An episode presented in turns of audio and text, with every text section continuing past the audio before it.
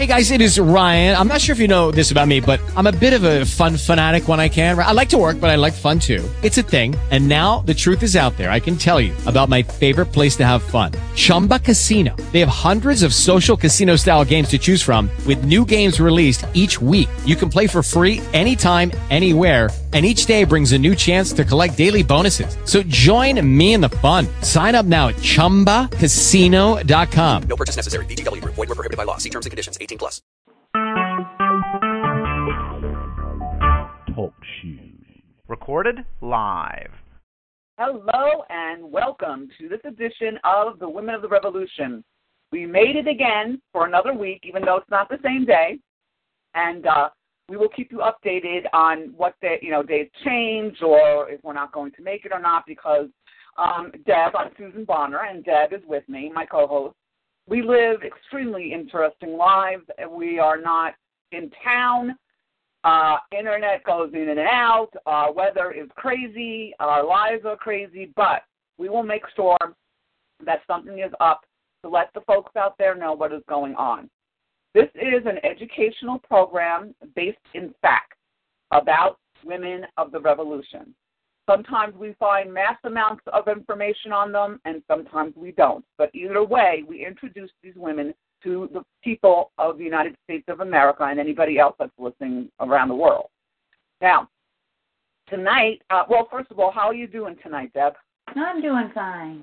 We didn't get uh, we didn't get the bad weather we were supposed to get. It just rained here. I was very happy about that part. Well, yeah. I actually was hurting very bad yesterday. I had my poor pectoral muscle was screaming from about 11 o'clock in the morning. I finally got it under control using ice and medication and resting because I've been going nonstop since Wednesday when we left here on the mountain. And every time I do more and more stuff, it just sets me back. And you and I were talking about this off air because it reminds me of our poor um, veterans and the guys that are going through rehab because it, it it's like I'm going through my own little rehab. And because I tore a ligament, it's worse than breaking a bone. It would have been better off if I had my shoulder in a cast and broke a bone, right? Yep, would have healed faster. So I, I mean, I'm hurting, but I'm thinking about our poor, our men and women that are going through this physical therapy because of the injuries that I occurred. Even though it is much less than any of the wars that we've had, it's still trying to them. It's frustrating because it's frustrating as hell to me. Mm-hmm. I still can't pick up a bunch of stuff. I still can't do things for myself. I mean, and then and then my heart and my mind and my prayers go with them and so should everybody else's. Okay, so tonight, and at least once a month, we like to do what's called the Wives of the Signers of the Declaration of Independence. I put this in our uh, repertoire because I thought to myself, you know, all these women on the loyalist side and on the um, patriot side, they all suffered a lot. But these men weren't in battle, so to say. They were just signing a document. That was it. And by signing this document, they put themselves and their entire family in mortal danger. All you porcelain dolls out there and all you protesters, you have no idea what it would feel like to be in a kitchen with your children, knowing that your husband just wrote off to put a death sentence on us. You don't have that luxury. And if it wasn't for them, you wouldn't be able to do be doing what you're doing right now and destroying our country, correct? Mhm. I get so infuriated at these people because they are so unappreciative of what we have. And to tell you the truth, Deb, just before we get into this, because this isn't very important, I don't understand how these bureaucrats can and anybody else, these props, do this to our to to each other, to our own citizens. I don't understand the mindset. Oh, I know. I know. I'm so disgusted. And the more you learn about, um, you know, the the founding of this country and and you know, studying the Constitution and the Bill of Rights and all that stuff, and read some of the the uh, wonderful speeches given by the men who stood up and, while speechifying, you know, put the noose around their necks. Um, some of these speeches are incredible, and uh, they really give you insight into why America was birthed and how we are just sitting in their eye every day. Now, with all this entitlement and and victimization and special groups and special this and special that, all men were created equal. You get the guarantee the pursuit of happiness, but you're not guaranteed happiness. That's up to you. Well, and the signers that we're going, we're going uh, colony by colony, state by state, state. So the signers of the Declaration of Independence, and Massachusetts has one of the most famous signers out of all of them. Most people don't know the other ones that we've been doing at all, but everyone's going to recognize the names of these signers. So I'm going to start with that.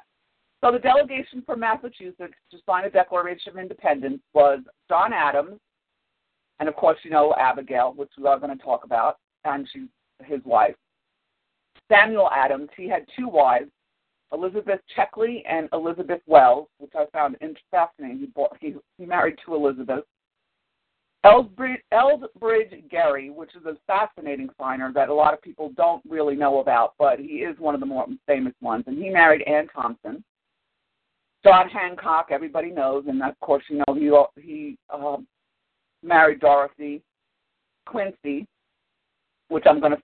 This is very interesting when all these Quincy's come in too, and um, and Robert Treat Paine, you know, Paine, and he married Sally Cobb. So we're not going to get to all of them today. It's going to be a two-parter. I've already counted on that, and I want it to be because there's a lot of information here. Uh, do you know Massachusetts was at the center of the rebellion? It was Massachusetts that got this ball ro- rolling that we call the republic, and this is it's not to diminish anybody else because actually all the other colonies we've really really shown how important each one of each one of them played a very very important role. And this is just the more famous one. And this is where everything began. And this is where deb was born and raised. Yes. I am massachusetts bred and born. Okay so I got the names out, and what I'd like to do, since Deb is such an expert on this, and also she wants to uh, c- contrast how it was back then with now. We're going to start with a history, a brief history of Massachusetts, and how it was founded. Okay. Well, let's see. I am uh, basically, the European history in Massachusetts begins with adventurous explorers who roved about the coast of Massachusetts centuries before the Mayflower made its voyage. I mean, there's uh, the legend that Leif Erikson and his Norsemen touched here in the year one, uh, 1000, 1000, 1000. And and again to cast. Um, no, no, no, that was the fishermen from France and Spain off the Grand Banks and then John Cabot carried through the explorations upon which England based her original claim to North America. Okay, so basically people came and and explored, and John Smith and was there, and let me see, I'm just trying to. I mean, this is is um, basically England looking for resources and you know settlements that would be financially uh, solvent for them. And then there was the Pilgrims who seeking religious freedom. And then there were the Puritans. And that was um, really a, a big part of Massachusetts because they were determined to find a place where their religious views and practices would be free from persecution. And uh, that set off um, other groups coming to, you know, that, that had different because remember, in England, if you weren't part of the Anglican Church, which was the official Church of England, you were considered um, not to be trusted. You know, the, like the Catholics. I mean, we went in a, a couple of weeks ago. We went into the whole um, religious war uh, when we did Maryland.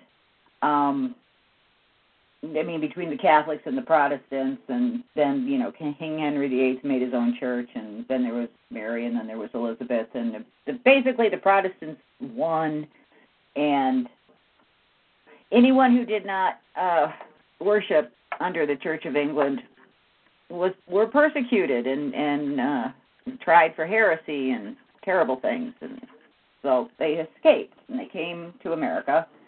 Um, and uh, that led to the uh, granting uh, uh, a royal charter to the Massachusetts Bay Company to promote the settlement of the territory from sea to sea that had been granted to the Puritans and to governors' colonies. And that led to the colonization of Massachusetts.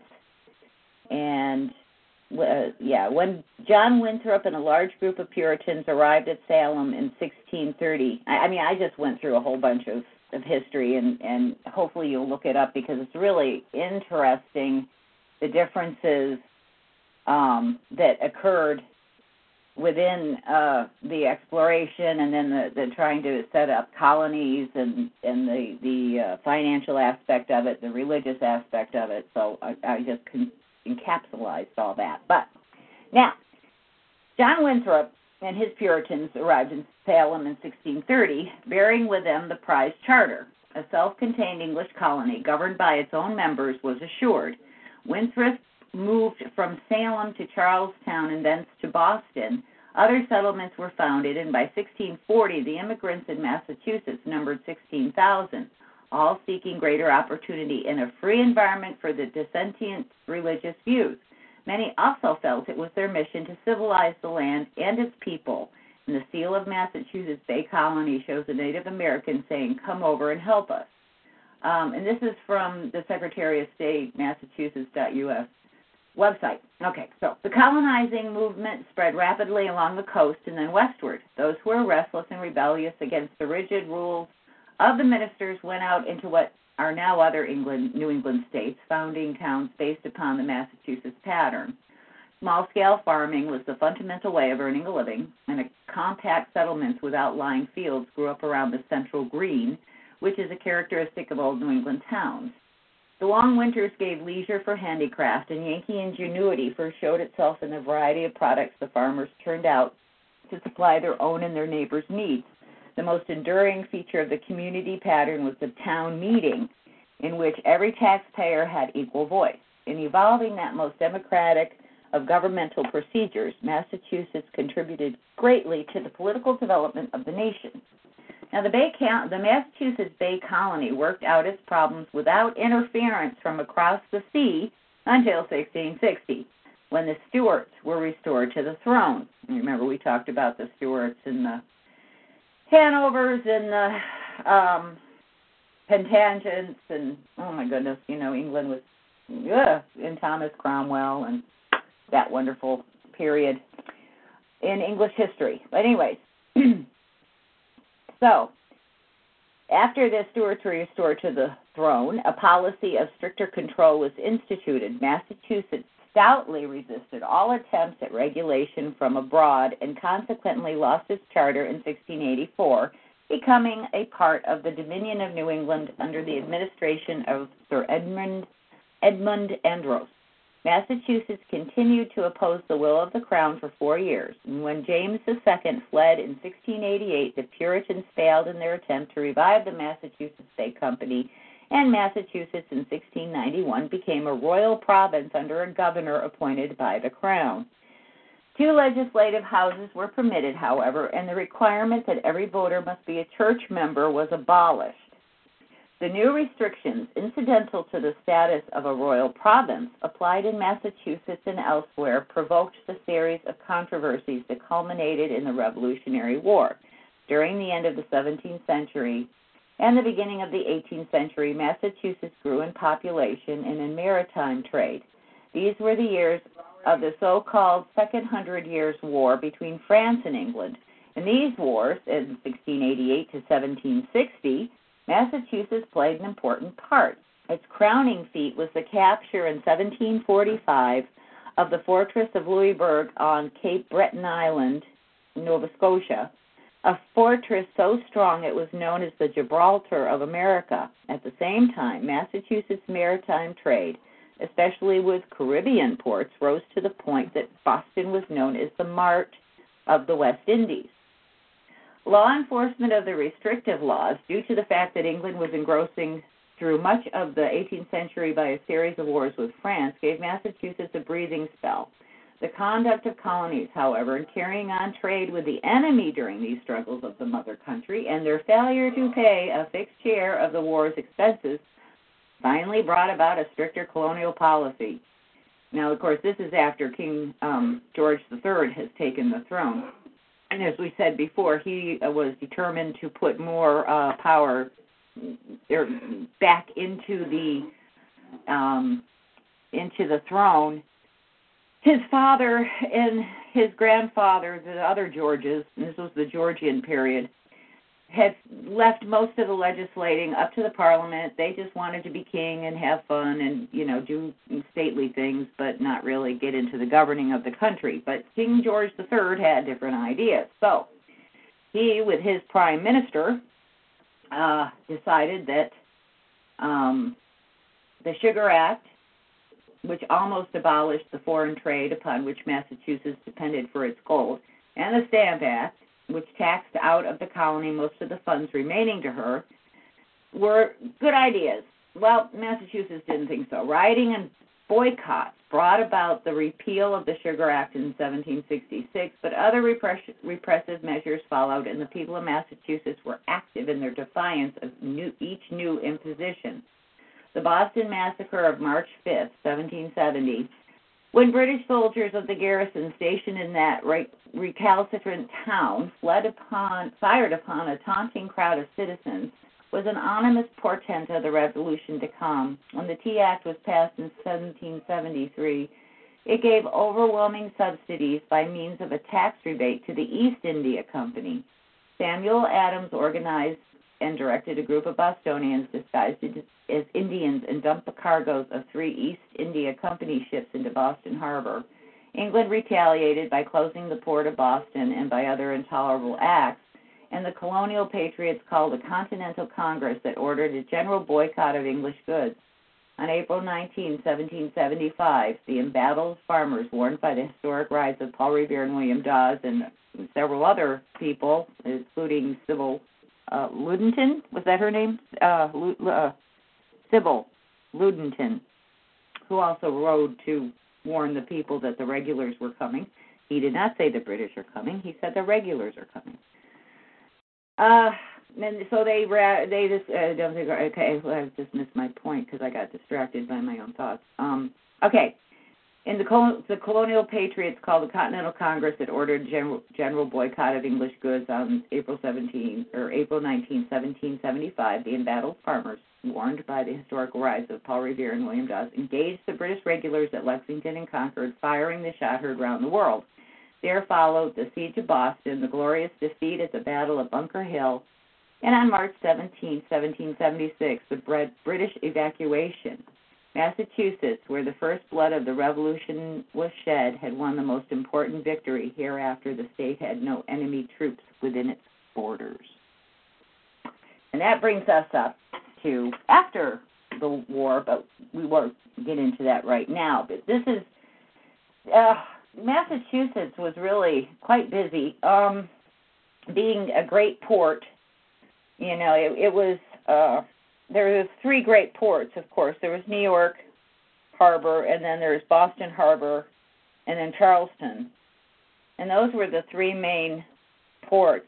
But when they closed Boston, that took care of the north, the northern um, part of the colonies, and uh, it really cut off um, they were importing so much because at the time the colonies were exporting raw materials and importing manufactured goods because they didn't have the manufacturing going at that time. They were more craftsmen and and whatnot, but they didn't have the big manufacturing things. But they grew stuff, and that's what England wanted. So that's why the ports were so so very important to the colonies. And that brings us up to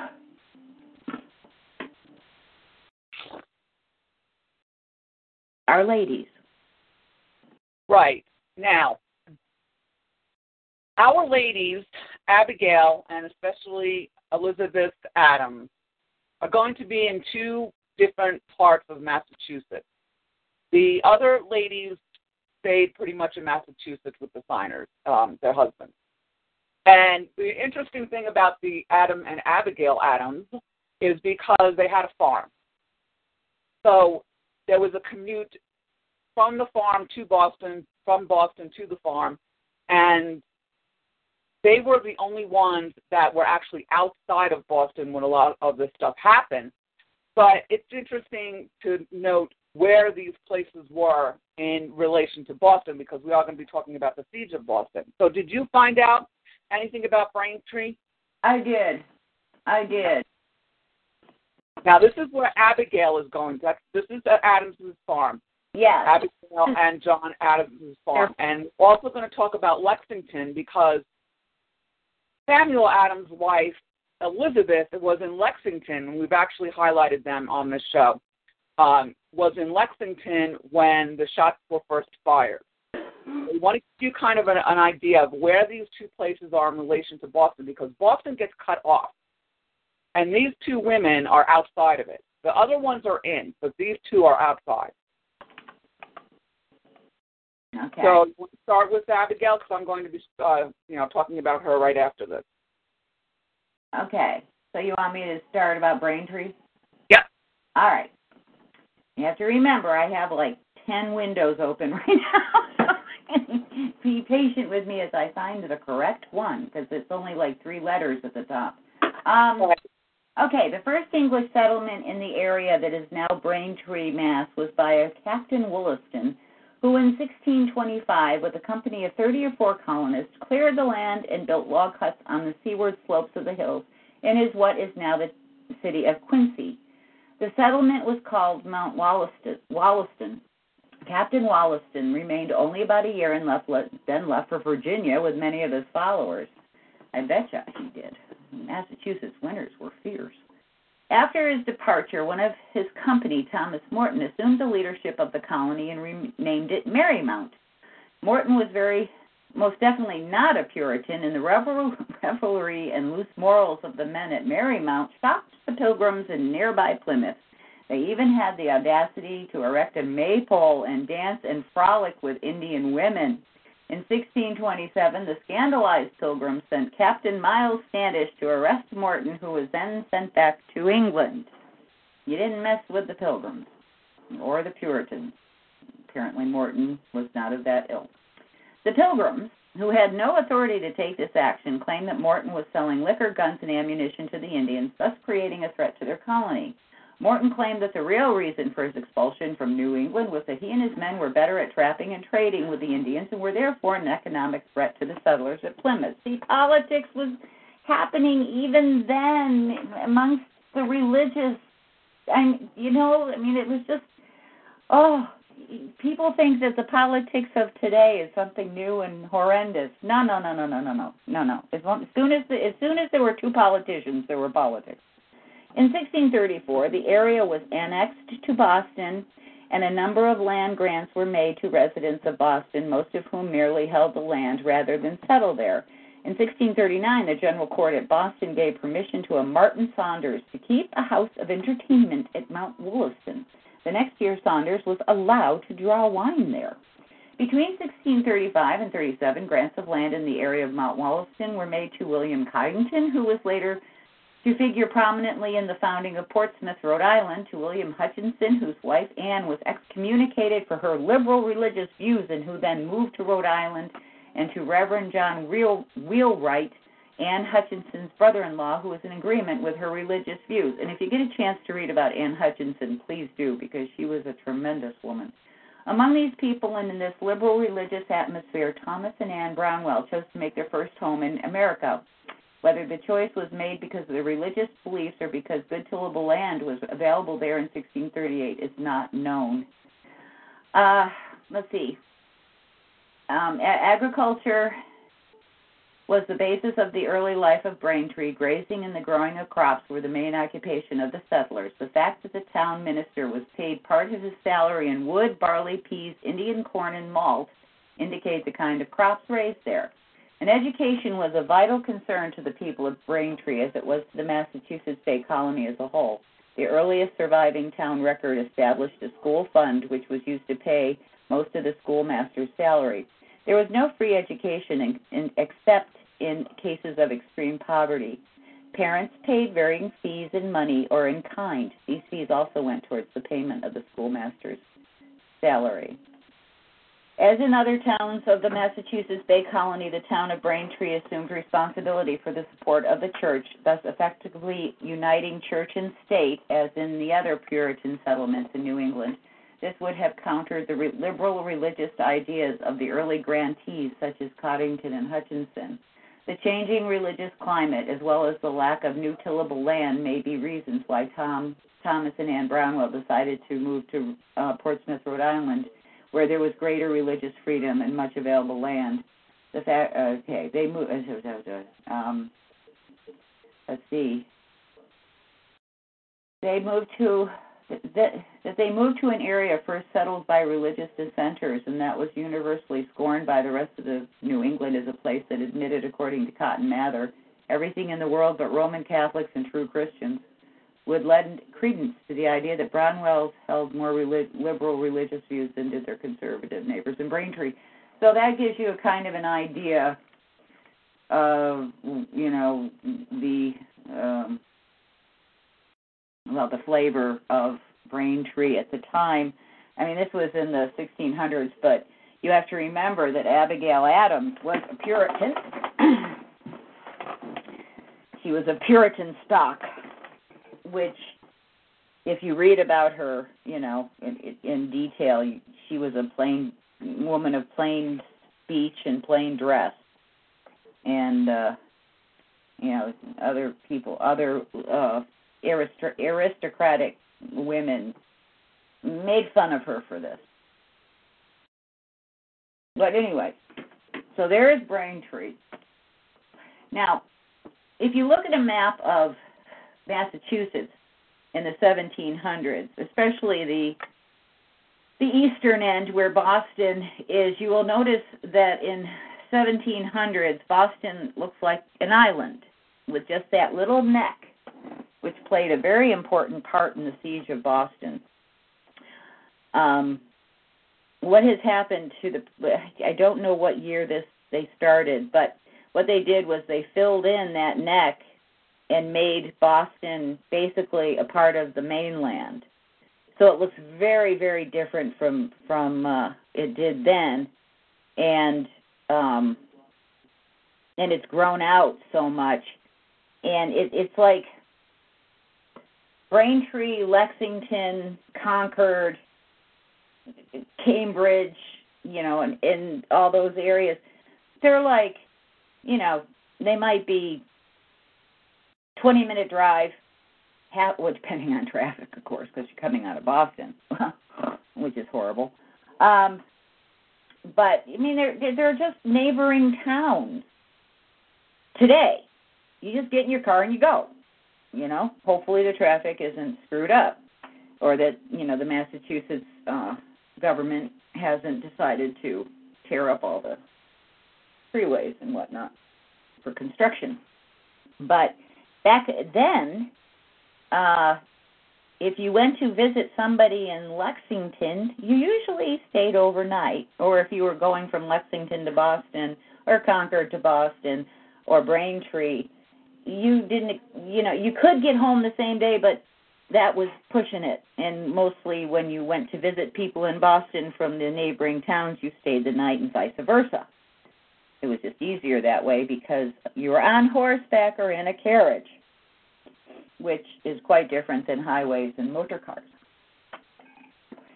So that's Braintree. It, it was, and when you think about Adams and uh, John Adams and Abigail Adams, um, you have to read about the Puritans. You have to read um, how they were in, you know, religious. Their, their religion was uh, uh, uh, intertwined all through their day. Everything they did was in God's eyes. Um, you thought, you know, whatever decision you made about anything, yes, you know, you, it was under God's direction. Uh, you tried to do it to please God, you know, in a way to please God. I mean, it wasn't like they just went to church on Sunday. No, no, no, no. They got up in the morning and they had prayers. They had prayers during the day and they had prayers at night. And in between prayer time, they they their work was uh, for God. Their their um, house was for God. The raising of their children were for God. Their their dress was for God. Their food was from God for God. I mean, they ate correctly. Um, everything was for God and by God. You have to remember this. And it was a strict God. You know, it it it it, it it's it's very interesting. You know, the puritanical uh, spirituality is is very interesting. Well, to me, because basically I come from that stock, which cracks me up. Um, so that was where John Adams and Abigail uh, Adams, Quincy Adams, um, you know, that's that's how they became the people they were. Uh, very much um, of strength and character and religious um, focus behind every action that they took. Of course, John Adams, being being who he was, uh, he really had you know he had a tough time of it. Um, I mean, he knew he was a, a, a, a what's the word? Um, oh, you know, he was he was uh, egotistical and, he, and abrasive. He was very abrasive. You know, he wasn't a diplomat, and he knew this, and and he tried, and he had Abigail help him, and she did. And when his his uh, ego ego got uh, the better of him, she would just go down vanity. You know, in a letter or to his face. she kept him in line. So, anyways, that's the settlement of Braintree. Now, Lexington, um, it's in Middlesex County. Uh, let me get that page. Wait a minute. Need, yes, okay. Oh, that's a book. Oh dear, I didn't realize. Uh, anyways, if you want to read a history of the town of Lexington, George Charles Hudson over at Google Books has it, and it was written in 1913. We're not going to go there though. Um, let's see. Yeah, da, da, da. Maybe this is the right one.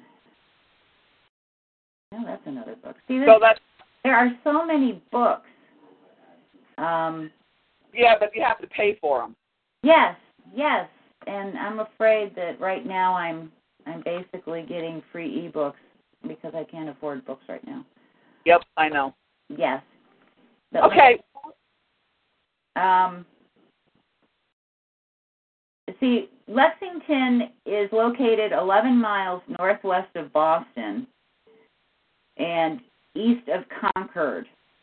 And it's like two to three hours driving distance from Cape Cod and, the beaches of New Hampshire, Maine, and Rhode Island, Connecticut. So you see, you know, it's it's um, it, it was all. I mean, when you look at the 1700 map, it looks like everything's really spread out. Well, because today, you know, it's basically one town bumps into the next, bumps into the next, bumps into the next. So that is uh that's uh what we wanted to bring out was, you know, that these these back then it would seem like um well, for me, when I lived in California, it would if if any of you are are uh, are um, familiar with California, it was like going from San Francisco to San Jose, or north to uh, um, Richmond. You know, I mean, it wasn't nothing, but in a car. But it was a good day's walk on a horse. So there you are. And oh dear. Well, you said that they have used to have islands that they don't have anymore. Well, no, they they're still there, but you know because um because of the change in uh in um the uh, landscape too, it's not as far to some of these islands that they talk about, and some of these islands are are very very tiny, and a lot of them had fortifications on them because of the um, well, the British put fortifications on them to keep. I mean, because she was fighting with France and everything. So there were there were uh, like you know small forts and whatnot in some of these islands, and and of course you know you have Nantucket and and uh, oh what's the other one Martha's Vineyard and all the you know the famous islands, but there were a lot of little tiny islands too. And of course, over the you know the course of the years, they've changed from when they were how they were then. So it's really interesting to look at the map at that time. You know, um, to see how. I mean, if you put up today's map against the the 76 map, you wouldn't even or 70 1700s maps you you wouldn't you wouldn't even know where you'd been in Boston. you know, it's like, Boston looks so little, and it was. It wasn't that big, and it was almost an island. So. Okay, we're going to start on Abigail Adams, and this is from uh, notablebiographies.com. I'm going to be going between two sites on Abigail, and the other one is going to be Ducksters.com for little for kids. And whenever we come across, uh, Deb is really good about research to make sure that it's accurate. But every once in a while they slip something in, so we have to refute it, and we will be doing that if it needs be. Abigail Smith was born in Weymouth, Massachusetts on November 11, 1770, 1744 to William and Elizabeth Quincy Smith. There's that name again, Deb Quincy. Yeah. Her well educated father was a minister of the North Parish Congregational Church of Weymouth. Although many of Abigail's relatives were well to do merchants and ship captains, she was raised in a simple rural setting. She was ed- educated at home, learning domestic skills such as sewing, fine needlework, and cooking, along with reading and writing. She took advantage of her father's extensive library to broaden her knowledge. Her lack of formal education became a lifelong regret.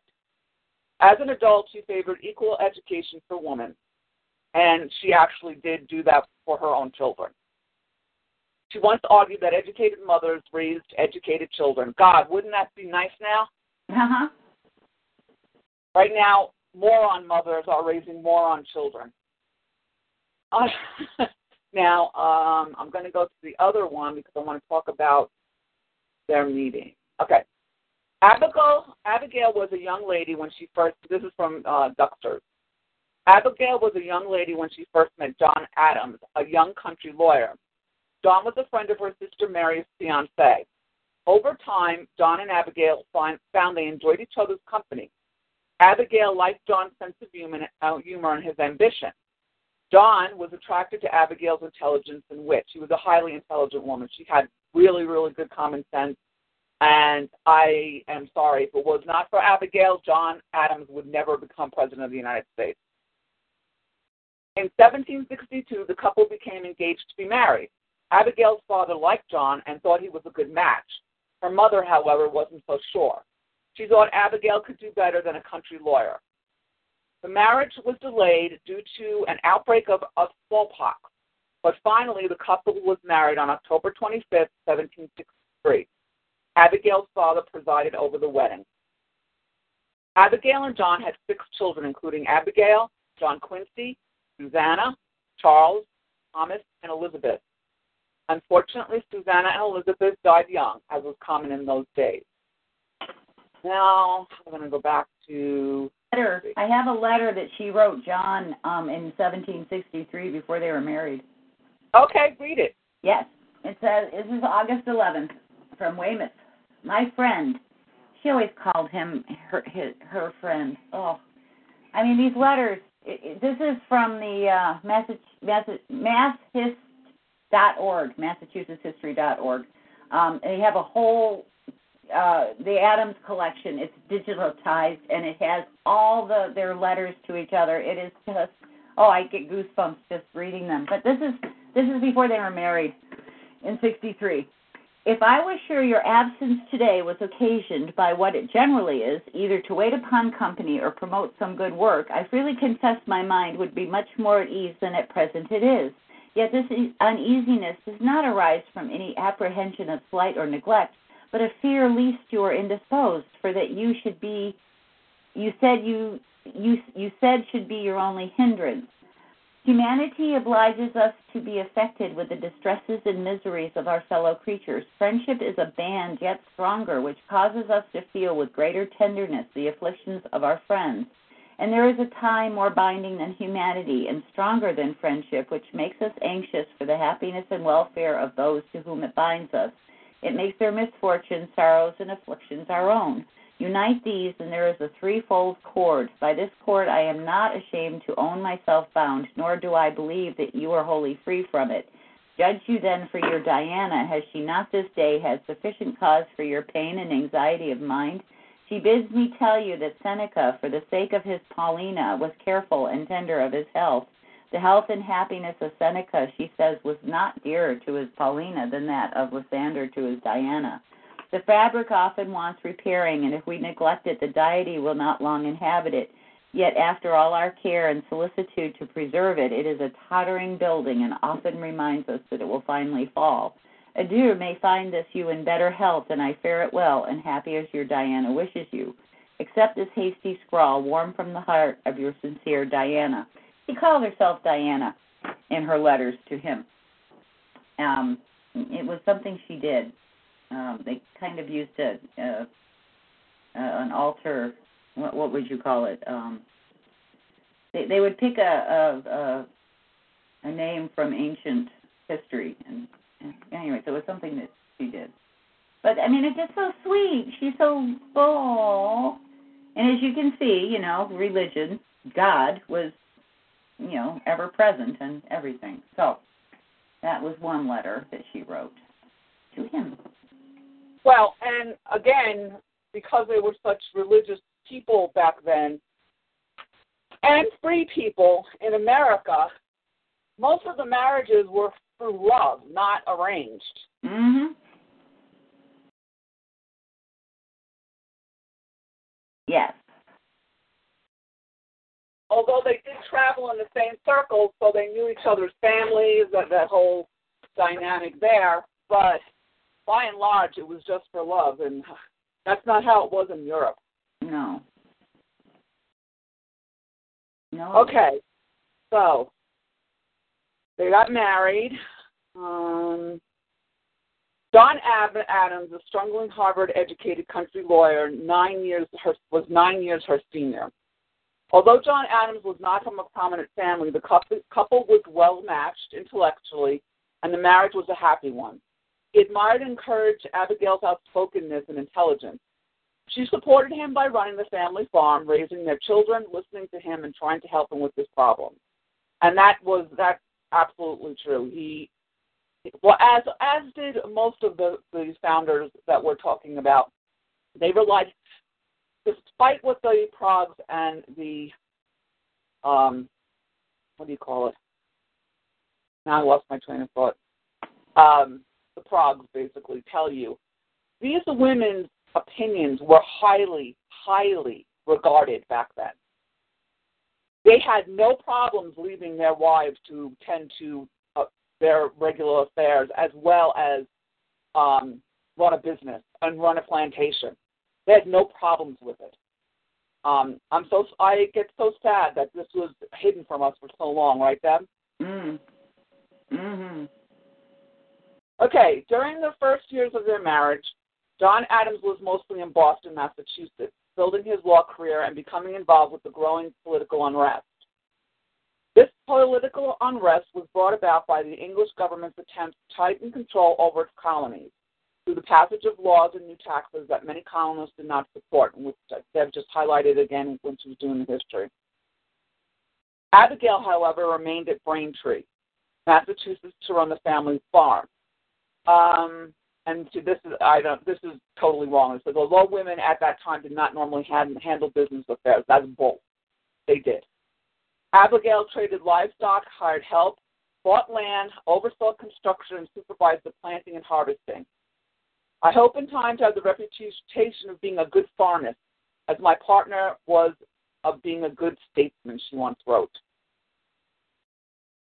During the next few years, hostilities between the American colonies and Great Britain increased, forcing John Adams away from home more often. He was chosen as a delegate to the First Continental Congress. He traveled constantly in addition to those duties, trying to earn as much money as he could practicing law. He tried to make these difficult times easier by writing long letters to Abigail, sometimes several a day. She in turn wrote to her husband of her own loneliness, doubts, and fears. She suffered from migraines and chronic insomnia. Despite her own bouts with illness, she gave birth to five children. So now, Deb found wonderful letters from John to Abigail. Yeah. Oh God, there's so many. Um, I'm just picking them um, from uh, you know. Oops, damn it. Hold on. I just hit the wrong button. And it all went away. So hold on. I'm getting there. Okay. So this is these are the letters from their um, from during courtship and then the early legal career, 62 to 74. So let's get up here um, to let's get up to 74 uh, because we're going to be getting into the time of the declaration. So this is July 5th, um, 1774. Uh, this is from John Adams to Abigail. My dear, Mr. Winthrop, Mr. Quincy, and I came this morning from York before breakfast, 15 miles, in order to hear my learned friend Hemingway. Mr. Quincy brought me a letter from Williams in which he, he lets me know that you and the family were well. This is very refreshing news. We went to meeting at Wells and had the pleasure of hearing my friend upon be not partakers in other men's sins, keep yourselves pure. Mr. Hemingway came and kindly invited us to dine, but we had engaged a dinner at Littlefield, so we returned there, dined, and took our horses to meeting in the afternoon, and heard the minister again upon seek first the kingdom of God and his righteousness, and all these things shall be added unto you. There is a great pleasure in hearing sermons so serious, so clear, so sensible, and instructive as these. We went to Mr. Hemingway's, and as it rained a little, he put up out our horses, and we took a bed with him. You never, you know, I never get or save any anything by cousining or classmating, so I gave pistareens enough among the children and servants to have paid twice for my entertainment. Josiah Quincy, always impetuous and vehement, would not stop, but drove forward. I supposed that he might get upon the fishing ground before his brother Sam and me. I find that the divines and lawyers this way are all Tories. Brother Hemingway is as impartial as any I have seen or heard of. James Sullivan seems half inclined to be a Whig. Mr. Winthrop has just been making some observations, which I think we're sending to you. Upon reading an observation in the farmer's fourth letter that some of our, the Massachusetts resolves and publications, had better have been suppressed, Mr. Winthrop said that many things in our newspapers ought to have been suppressed. For example, whenever there was the least popular commotion or disturbance, it was instantly put in all the newspapers in this province. But in all the other provinces, they took care to conceal and suppress every such thing. See, even you know, you're talking about the the uh, newspapers today. Yeah, well, mm, you know, that's the way it was then too. Another thing he says, we ought to avoid all paragraphs in our papers about our own manufacturers, especially all vaporing, puffing advertisements about them, because such paragraphs only tend to provoke the ministry, merchants, and manufacturers in England to confine and restrain or prohibit our manufacturers. But our presses in Boston, Salem, and Newburyport are under no regulation nor any juris, judicious prudent care. Therefore, it seems impractical to keep out such imprudences. The printers are hot, indiscreet men, and they are under the influence of others as hot, rash, and injudicious as themselves very often. For my own part, it has long been my resolution to avoid being concerned in counseling or aiding or abetting any tumult or disorder, to avoid all exceptional scribbling in the newspaper of every kind, to avoid all passion and personal altercation or reflections. I have found it difficult to keep these resolutions exactly all, but the last, however, I have religiously and punctuously observed these six years. Arrived last, oh, this is the next day, arrived last evening at Falmouth and procured a new place to lodge at Miss Houston's. Quincy and I have taken a bed together. My brother Neg Freeman came to pay his respects to me and to invite me to a bed in his house, but I was fixed before and therefore thanked him and excused myself. It is a very neat house where we sleep. The desk and tables shine like mirrors. The floors are clean and white and nicely sanded, etc. But when shall I get home? This tedious journey will produce me very little profit. I never saw Falmouth before with such lean expectations and empty pockets. I am much concerned for my family. These acts of parliament and ministerial maneuvers will injure me, both in my property and business, as much as any person whatever in proportion. Signed, John Adams. Let's see. Okay, let's uh signed an Abigail. Okay. All right, this is um no wait a minute. Seventy four. Let's see. From Abigail to John. Okay, this is in uh, from Braintree, August 74. The great distance between us makes the time appear very long to me. It seems already a month since you left me.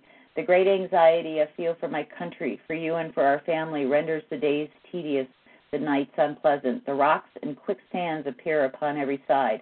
What course you can or will take is all wrapped in the bo- bosom of a future- futurity Uncertainty and expectation leave the mind great scope. Did ever any kingdom or state regain their liberty when once it was invaded without bloodshed? I cannot think of it without horror. Yet we are told that all the misfortunes of Sparta were occasioned by their too great solicitude for present tranquillity, and by any excessive love of peace they neglected the means of making it sure and lasting. They ought to have reflected, says Polybius, that as there is nothing more desirable or advantageous, advantageous than peace when founded in justice and honor, so there is nothing more shameful and at the same time more pernicious than when attained by bad measures and purchased at the price of liberty. Boy, we should send that paragraph to Congress.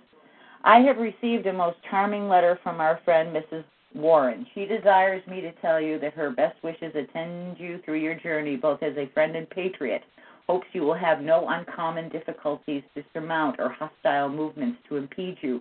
But if the Locrians should interrupt you, she hopes you will be aware, beware that no future annals may say you chose an ambitious Philip for your leader, who subverted the noble order of the American and oh amphibians, amphibian. I don't know how to say that.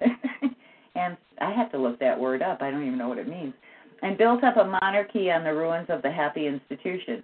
I have taken a very great fondness for reading Rollin's Ancient History since you left me. I am determined to go through with it, if possible, in these days of solitude. I find great pleasure and entertainment from it, and I have persuaded Johnny to read me a page or two every day, and hope he will, from his desire to oblige me, entertain a fondness for us. We have had a charming rain which lasted twelve hours and has greatly revived the dying fruits of the earth. I want much to hear from you. I long impatiently to have you upon the stage of action. The first of September or the month of September perhaps may be of as much importance to Great Britain as the Ides of March were to Caesar. I wish you every public as well as private blessing and that wisdom which is profitable both for instruction and edification to conduct you in this difficult day. The little flock remember Papa and kindly wish to see him. So does your most affectionate Abigail Adams. Isn't that wonderful? Oh, I mean, oh, the art of letter writing. Too bad it's now down to 140 characters on Twitter.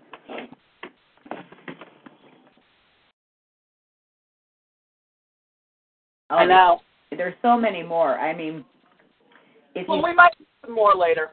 Yeah, no, I mean it's just you could spend hours reading these letters. There's so many of them. Bless them for keeping them. Okay. Well, but the importance of this is she's all alone. And so was Mrs. Benjamin Franklin for almost the entire time they were married. Yep.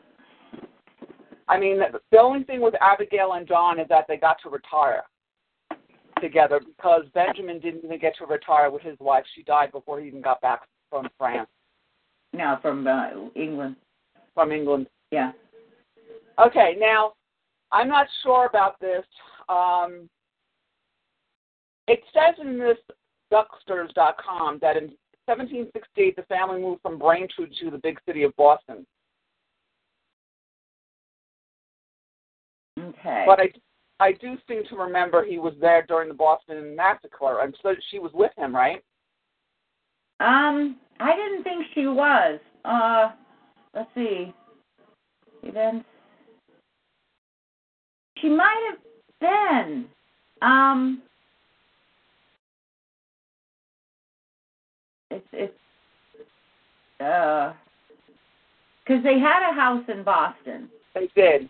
and she didn't like to be there. She'd rather be at the farm, of course, and she was a lot because she had to look after it. But she might have been there with him at the time. Um, she might have taken. Well, regardless, um, I'm going to go back to what I wanted to talk about with her being alone. Um, let's see. Was John was John away at the Continental Congress? Abigail, this is from Duxter. Abigail had to take care of the family. She had to make all sorts of decisions, manage the finances, take care of the farm, and educate the children. She also missed her husband ter- terribly as he was gone for a very long time. In addition to this, much of the war was taking place close by. Part of the Battle of Lexington and Concord was fought only 20 miles from her home. Escaping soldiers, and this is important, escaping soldiers hid in her house, soldiers trained in her yard, and she even melted utensils to make musket balls for the soldiers. Now, that's pretty amazing. Mhm. When the Battle of Bunker Hill was fought, Abigail woke to the sound of the canyons. Abigail and John Quincy climbed a nearby hill to witness the burning of Charlestown. At that time, she was taking care of the children of a family friend, Dr. Joseph Warren, who died during the battle. During the war, Abigail wrote many letters to her husband, uh, John, about all that was happening. Over the years, they wrote over a thousand letters to each other. Now, I'm going to go back to her biography. When the Revolutionary War began with the battles of Lexington and Concord in Massachusetts on April 17, 1775. Now, this is all happening before the Declaration of Independence is signed, ladies and gentlemen, and I think they got it wrong. Because it says a year later, on July 4, 1776, the Congress approved the Declaration. No, they didn't. They didn't do it on July 4th. It was not signed. Now, they're saying they approved it. They approved it on the fourth, but they signed it. Um, August 2nd. yeah. Yeah, because while this was all going on, these guys were scrambling to get back to their families. They Right. had a journey. Okay, so let me finish this up, and then we'll do um, the siege of Boston. Uh, hold on, let me get that up. But yeah, they, you know, unlike these cockroaches now, um, these people went home as much as they could. They did. They had they had things to do. They had, um, you know, no, that's not the right one. They had uh, businesses. They had family. Um, they didn't just stick, they didn't just stick around. Um, let me see, where is the? Why do I keep missing everything? Oh, there it is. Okay. Okay. So now, uh, John Adams was called back to the Continental Congress on June 15, 1775. Continental Congress made George Washington commander in chief of the American Army. The Congress also set up a government for the colonies. A year later, on July 4, 1776, the Congress approved the Declaration of Independence, in which the American colonies declared their independence from the government of Great Britain. During the war, Abigail provided meals and lodging to soldiers who stopped at the Adams homes at all hours of the day and night. In the fall of 1775, the inhabitants of Braintree suffered an epidemic of dysentery, an often fatal bowel infection. Abigail had to nurse her sick relatives in addition to caring for her children. Her mother and five other members of her family eventually died from the illness. So, I'm going to do now um, the siege of Boston because he was away and Boston was being sieged and she was there by herself. Okay? And how many miles did you say Braintree was from Boston Common? About 11 or 15. Yeah, that's like, know, that's so freaking close, Deb. I know. I mean, okay, so this is from masshistory.org. The Siege of Boston was the 11 month period from April 19, 1775 to March 17, 1776, when American militiamen effectively contained British troops within Boston, and after the Battle of Bunker Hill to the peninsula of Charlestown. And that's not Charleston, South Carolina. No, no. Uh, Charlestown, Massachusetts. The American or provincial armed forces were initially called the New England Army, formed from the militiamen who answered alarm on April 19, 1775, and then became part of the Continental Army when it was established in June 1775. During the siege, many residents moved out of Boston, and some loyalists from the surrounding countryside moved into town. Conditions within the town were harsh for all who remained. And this is where um, Sam Adams and his wife is going to be. And it's also where um, the, uh, um, where am I? I'm losing my notes here. That's actually where, um, yeah, the Adamses are going to be there. And if we get to it, the uh, Elbridge, Gerry, and his family were in Boston at this time. And he was also another signer of the of the Declaration of Independence. And these all these women that were in Boston at the time, and even um, Abigail just outside of Boston, they were all alone, ladies and gentlemen. That's why we're, we're highlighting this. Their their men, their husbands were off signing a piece of paper that could get them killed, but they were already in harm's way, and they were by themselves with their children. You know, it's after, you know, after the uh, what was it, the South American War, the Spanish American War. Um, after that, we didn't, we have never fought wars on our soil. We don't know how this feels. I think that's part of the problem that these women, these lesbians and transgender and all these people feel so entitled. They don't know how it feels to be alone in war. I know. Okay, I keep forgetting who I'm trying to talk about. They're not what what's what's feminist? The feminazis. That's what I keep trying to say. Okay, um conditions within the town were harsh for all who remained.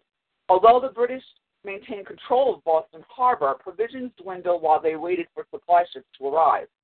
The siege continued until George Washington, commander of the Continental Army, seized and fortified Dorchester Heights, just outside Boston. And, and if you want to, you can kind of explain to these people where the, the all this, these places are, because um, you you know you live there. Yeah. Well, no, I didn't live there. I lived at the other end of the, of the but I've been there. I lived Um, in six, honey. Yeah, you were in the sticks. I was in the sticks. That's why I don't park my car. Okay, so the Far. in Dorchester Heights, just outside Boston, on the night of March 4, 1776, using artillery captured by an expedition led by Henry Knox from Fort Ticonderoga and Crown Point. Washington's forces aimed cannons at British ships anchored in the harbor. On March 17th, the British were finally forced to evacuate Boston. Uh, let's see. Okay, so that's what was going on while all of these ladies' husbands were gone. So just to give you an idea how dicey everything was. Okay, so let's see, what do we got next? Um, did that, we did that. Oh, do you have some of the letters that she wrote, like during the siege of Boston? Yeah, I have one from June 25th where she was in Braintree, Okay. And it, it's it's a it's a long one, but she she talks about um the news because he's at the Continental Congress. So Right. My father has been more affected with the destruction of Charlestown than with anything which has there heretofore taken place. Why should not his countenance be sad when the city, the place of his father's sepulchres, lieth waste, and the gates thereof are consumed with fire, scarcely one stone remaineth upon another? But in the midst of sorrow we have abundant cause of thankfulness that so few of our brethren are numbered with the slain, whilst our enemies were cut down like the grass before the scythe. But one officer of all the Welsh Fusiliers remains to tell his story. Many poor wretches die for want of proper assistance and care of their wounds. Every, every account agrees in 15 and 14 and 1500 slain and wounded upon their side, nor can I learn that they dissemble the number themselves. We had some heroes that day who fought with amazing intrepidity, intrepidity, intrepid, intrepidity, and courage. Um, and then she quotes Shakespeare. God, she was wonderful for not being an educated woman. I hear that General Howe should say the battle upon the plains of Abraham was but a bauble to this. When we consider all the circumstances attending this action, we stand astonished that our people were not all cut off. They had but 100 foot entrenched. The number who were engaged did not exceed 800, and they had not half ammunition enough. The reinforcements not able to get the, to them seasonably, the tide was up and high, so that their floating batteries came upon each side of the causeway, and their row galleys keeping a continual fire. Added to this, the fire from Fort Hill and from the ship, the town in flames all around them, and the heat from the flames so intense as scarcely to be borne. The day one of the hottest we have had this season, and the wind blowing the smoke in their faces. Only figure to yourself all these circumstances, and then consider that we do not count sixty men lost. My heart overflows at the recollection. We live in continual expectation of hostilities scarcely a day that does not produce some, but like good Nehemiah, having made our prayer with God and set the people with their swords, their spears, and their bows, we will say unto them, Be not afraid of them. Remember the Lord who is great and terrible, and fight for your brethren, your sons and your daughters, your wives and your houses. I have just received yours of the 17th of June uh, in seven days only. Every line from that far country is precious. You do not tell me how you do, but I will hope better. Alas, you little thought what distress we were in the day you wrote. They delight in molesting us upon the Sabbath. Two Sabbaths we have been in such alarms that we have had no meeting. This day we have sat under our own vine in quietness, having heard Mr. Taft from Psalms. The Lord is good to all, and his tender mercies are over all his works. The good man was earnest and pathetic. I could forgive his weakness for the sake of his sincerity, but I long for a Cooper and an Eliot. I want a person who has feeling and sensibility who can take one up with him. Mr. Rice joins General Heath's regiment tomorrow as adjutant. Your brother is very desirous of being in the army, but your good mother is really violent against it. I cannot persuade nor reason her into consent. Neither he nor I dare let her know that he is trying for a place. My brother has a captain's commission and is stand, stationed at Cambridge. I thought you had the best of intelligence, or I should have taken pains to have been more particular. As to Boston, there are many persons yet there who would be glad to get out if they could. Mr. Boylston and Mr. Gill, the printer, with his family, are held upon the black list, tis said. Tis certain they watch them so narrowly that they will uh, they cannot escape, nor your brother Swift and family. Mr. Mather got out a day or two before Charlestown was destroyed and had lodged his papers and what else he got out at Mr. Carey's, but they were all consumed. So were many other peoples who thought they might trust their little, their t- little there till teams could be procured to remove them. The people from the almshouse and workhouse were sent to the lines last week to make room for their wounded, they say. Medford people are all removed. Every seaport seems in motion. O North, may the groans and cries of the injured and oppressed arrow up thy soul. We have a prodigious army, but we lack many accommodations which we need. I hope the appointment of these new generals will give satisfaction. They must be proof against calumny. In a contest like this, con- continual reports are circulated by our enemies, and they catch with the unwary and the gaping crowd who are ready to listen to the marvelous without considering of consequences, even though their best friends are injured. I have not ventured to inquire one word of you about your return. I do not know whether I ought to wish for it. It seems as if your sitting together was absolutely necessary, whilst every day is big with events. Mr. Um, let's see. Uh, Mr. Bowdoin called a Friday and took his leave of me, desiring I would present his affectionate regards to you. I have hopes that he will recover. He has mended a good deal. He wished he would have stayed in Braintree, but his lady was fearful. I have often heard that fear makes people loving. I never so much noticed by some people as I have been since you went out of town, or rather since the 19th of April. Mr. Winslow's family are determined to be sociable. Mr. A. somebody are quite friendly. Um, let's see, Tom says, I wish I could see Pa. You would laugh to see them all run upon the sight of a letter, little chickens for a crumb when the hen clucks. Charles says, Mar, what is any, what, what is it any good news, and who is it for us, and who's against us, is the continual inquiry. Brother and Sister Cranch send their love. He has been very well since he removed for him and has full employ of his business. Blah blah blah. Um, and then she talks about some of the the weather and and what's going on at the the farm. Um, and uh, but I mean, I mean these people were living day to day with this. I mean, we have been so lucky um, that we we have not had war on our. I, we have you know these lone wolf terrorist attacks, which are oh bad enough. But can you imagine um, a town like, you know, 10 miles, 15 miles away from you, even though, you know, like I said, there there was the narrow neck that that attached Boston to the mainland, uh, but still, it wasn't far, and and there were British troops moving continuously um, in and out, and people were stuck in uh, in Boston. Um, proper. And the surrounding areas, you know, mm, it, it, it, I, I'm still trying to think of of a way to describe it, but it's very Massachusetts, especially having after having lived in California, you know, where my God. Hello. Hello, are you there? I am. Can you hear me? I can. Yeah. Okay. But you know, and and the other thing too, Deb, and, and I'll let you describe kind of what it's like.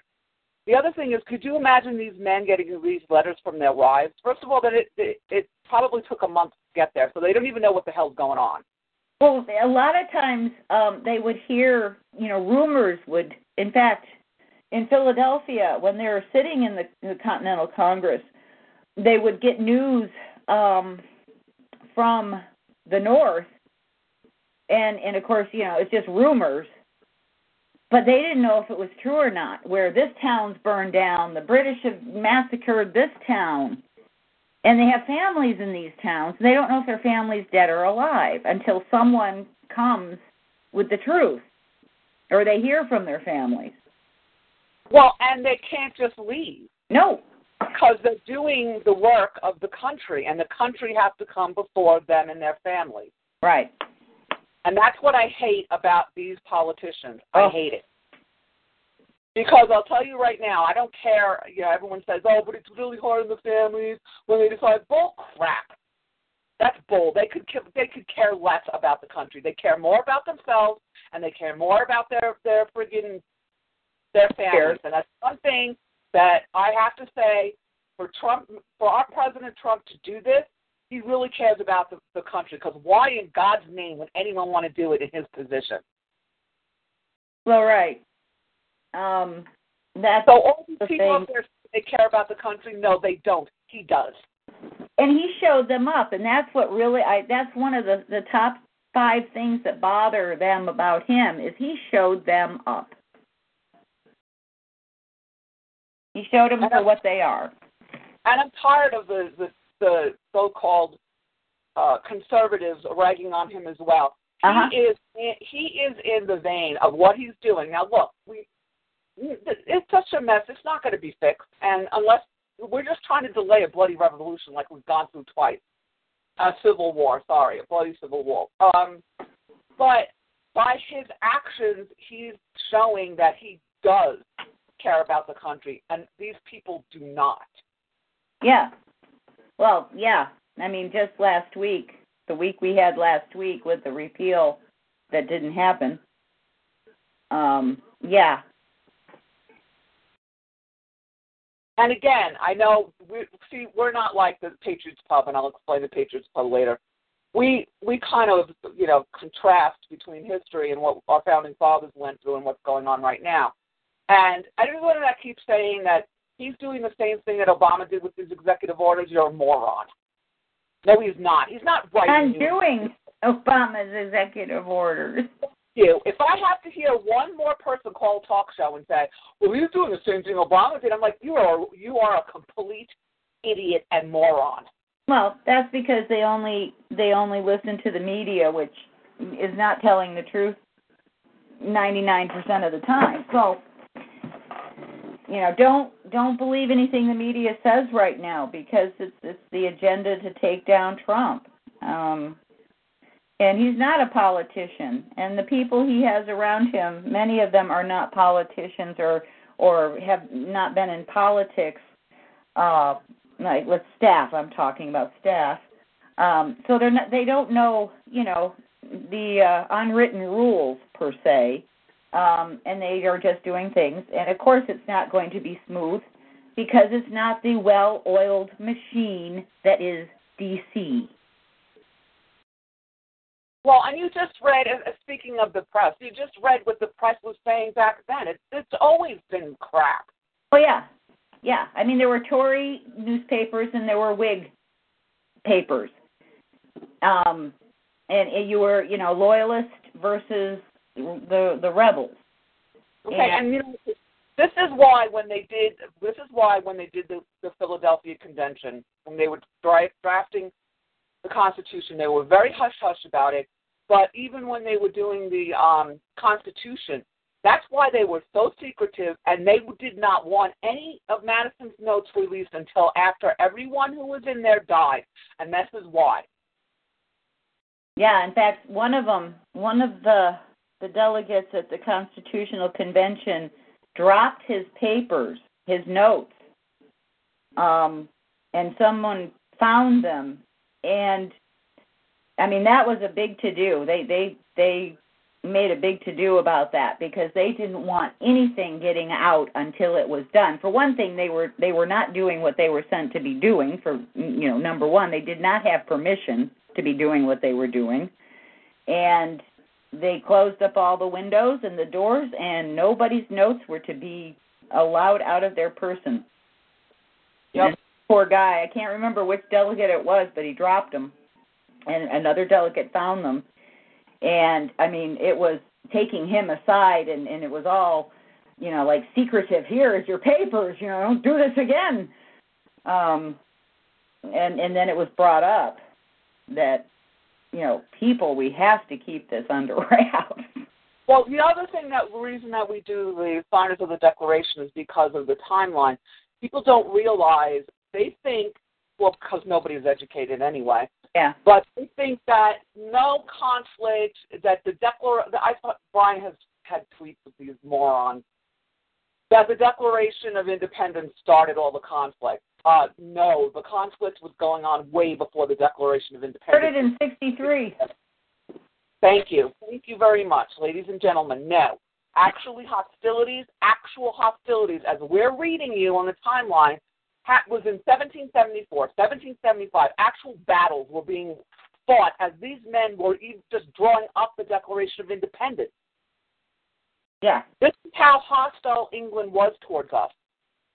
Yeah. We didn't even, declare- we didn't even declare independence, and they were killing our people. Yeah, it, it's a the John Adams um dur- during his retirement was asked who was the most prominent person in in um you know the the one that that affected the the outcome you know of the independence most and he said he, he deferred that it was not himself but King George the Third was the one that set off the revolution. He was the best proponent for independence. It's kind of like Obama being the best gun salesman in the country. Okay, so this is really close to Abigail, and this is happening within what a hundred mile radius. You want to say the siege, the battles? 50. Wow, really? Oh, hell yeah. Wow. Mhm. Okay, Here, so where I grew up, which is 20 minutes away from the New York border, it it's a 3-hour dr- 300 miles to Boston. Massachusetts is like 300 miles long. yeah, it's a big state. Well, it's not. No, it's a little state, really. It's you know, it's one of the smaller ones. It's not as small as New Hampshire. No, New Hampshire is longer than I think um Massachusetts is long. New Hampshire's pretty big. I mean, it's bigger than Massachusetts in area. Um, if you don't take in uh Cape Cod, you know the the elbow. Right. yeah. Well, see, I've always lived in pretty big states.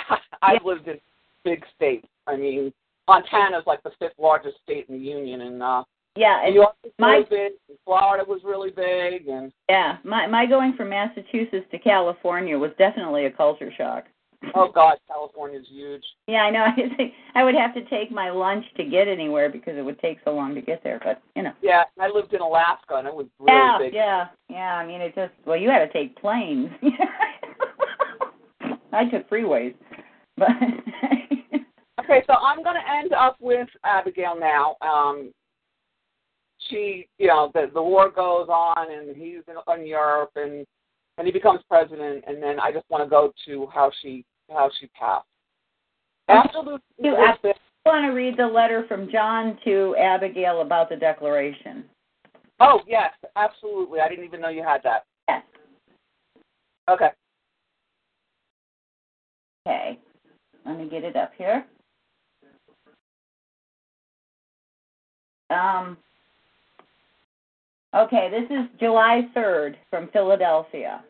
Had a Declaration of Independence been made seven months ago, it would have been attended with many great and glorious effects. We might before this hour have formed alliances with foreign states. We should have mastered Quebec and been in possession of Canada. You will perhaps wonder how such a declaration would have influenced our affairs in Canada, but if I could write with freedom, I could easily convince you that it would and explain to you the manner how. Many gentlemen in high stations and of great influence have been duped by the ministerial bubble of commissioners to treat, and in real, sincere expectation of this event, which they so fondly wish, they have been slow and languid in promoting measures for the reduction of that province. Other there are in the colonies who really wish that our enterprise in Canada would be defeated, but that the colonies might be brought into danger and distress between two fires and be thus induced to submit. Others really wish to defeat the expedition to Canada, lest the conquest of it should elevate the minds of the people too much to hearken to those terms of reconciliation which they believed would be offered us. These jarring views, wishes, and designs occasioned an opposition to many salutary measures which were proposed for the support of that expedition and caused obstructions, embarrassment, and studied delays, which have finally lost us the province. All these causes, however, in conjunction, would not have disappointed us if it had not been for a misfortune which could not be foreseen and per- perhaps could not have been prevented. I mean the prevalence of the smallpox among our troops. This fatal pestilence completed their our destruction. It is frown of providence upon us, which we ought to lay to heart. But on the other hand, the delay of this declaration to this time has many great advantages attending it. The hopes of reconciliation, which were fondly, fondly entertained by multitudes of honest and well-meaning, though weak and mistaken people, have been gradually and at last totally extinguished. Time has been given for the whole people maturely to consider the great question of independence and to ripen their judgments, dissipate their fears, and allure their hopes by discussing it in newspapers and pamphlets, by debating it in assemblies, conventions, committees of safety and inspection, in town and country meetings, as well as in private conversations, so that the whole people in every colony of the thirteen have now adopted it as their own act. This will cement the Union and avoid those heats and perhaps convulsions which might have been occasioned by such a declaration six months ago. But the day is past the second day of July 1776 will be the most memorable epocha in the history of America. I am apt to believe that it will be celebrated by succeeding generations as the great anniversary festival. It ought to be commemorated as the day of deliverance by solemn acts of devotion to God Almighty. It ought to be solemnized with pomp and parade, with shows, games, sports, guns, bells, bonfires, and illuminations from one end of this continent to the other from this time forward forevermore. You will think me transported with enthusiasm, but I am not. I am well aware of the toil and blood and treasure that it will cost us to maintain this declaration and support and defend these states. Yet through all the gloom I can see the rays of the ravishing light and glory.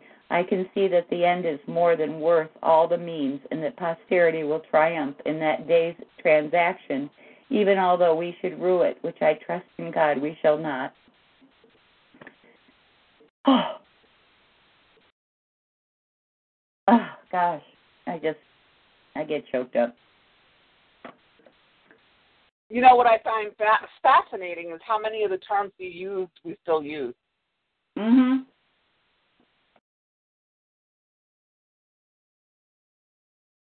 Yeah.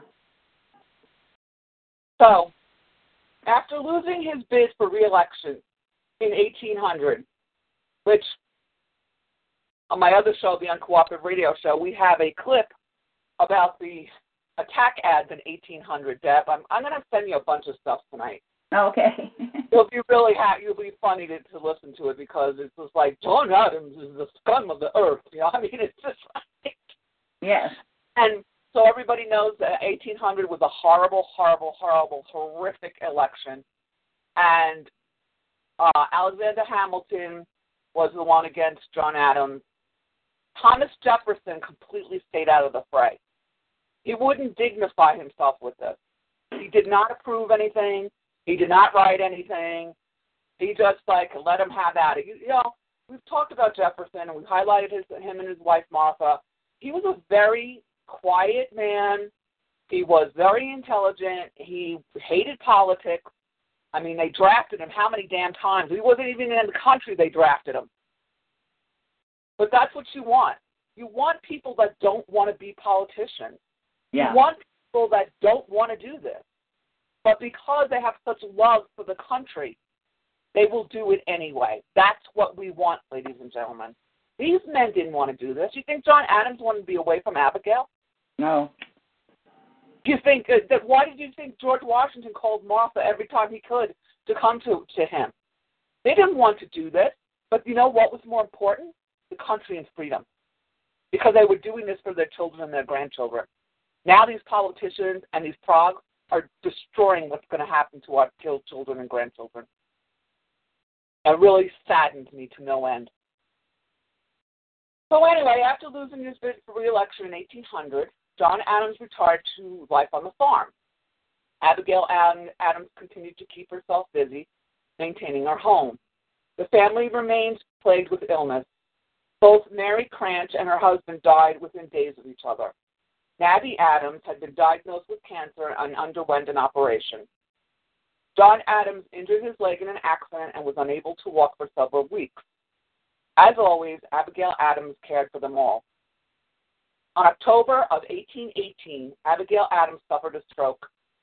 She died quietly on October 28, 1818, surrounded by her family.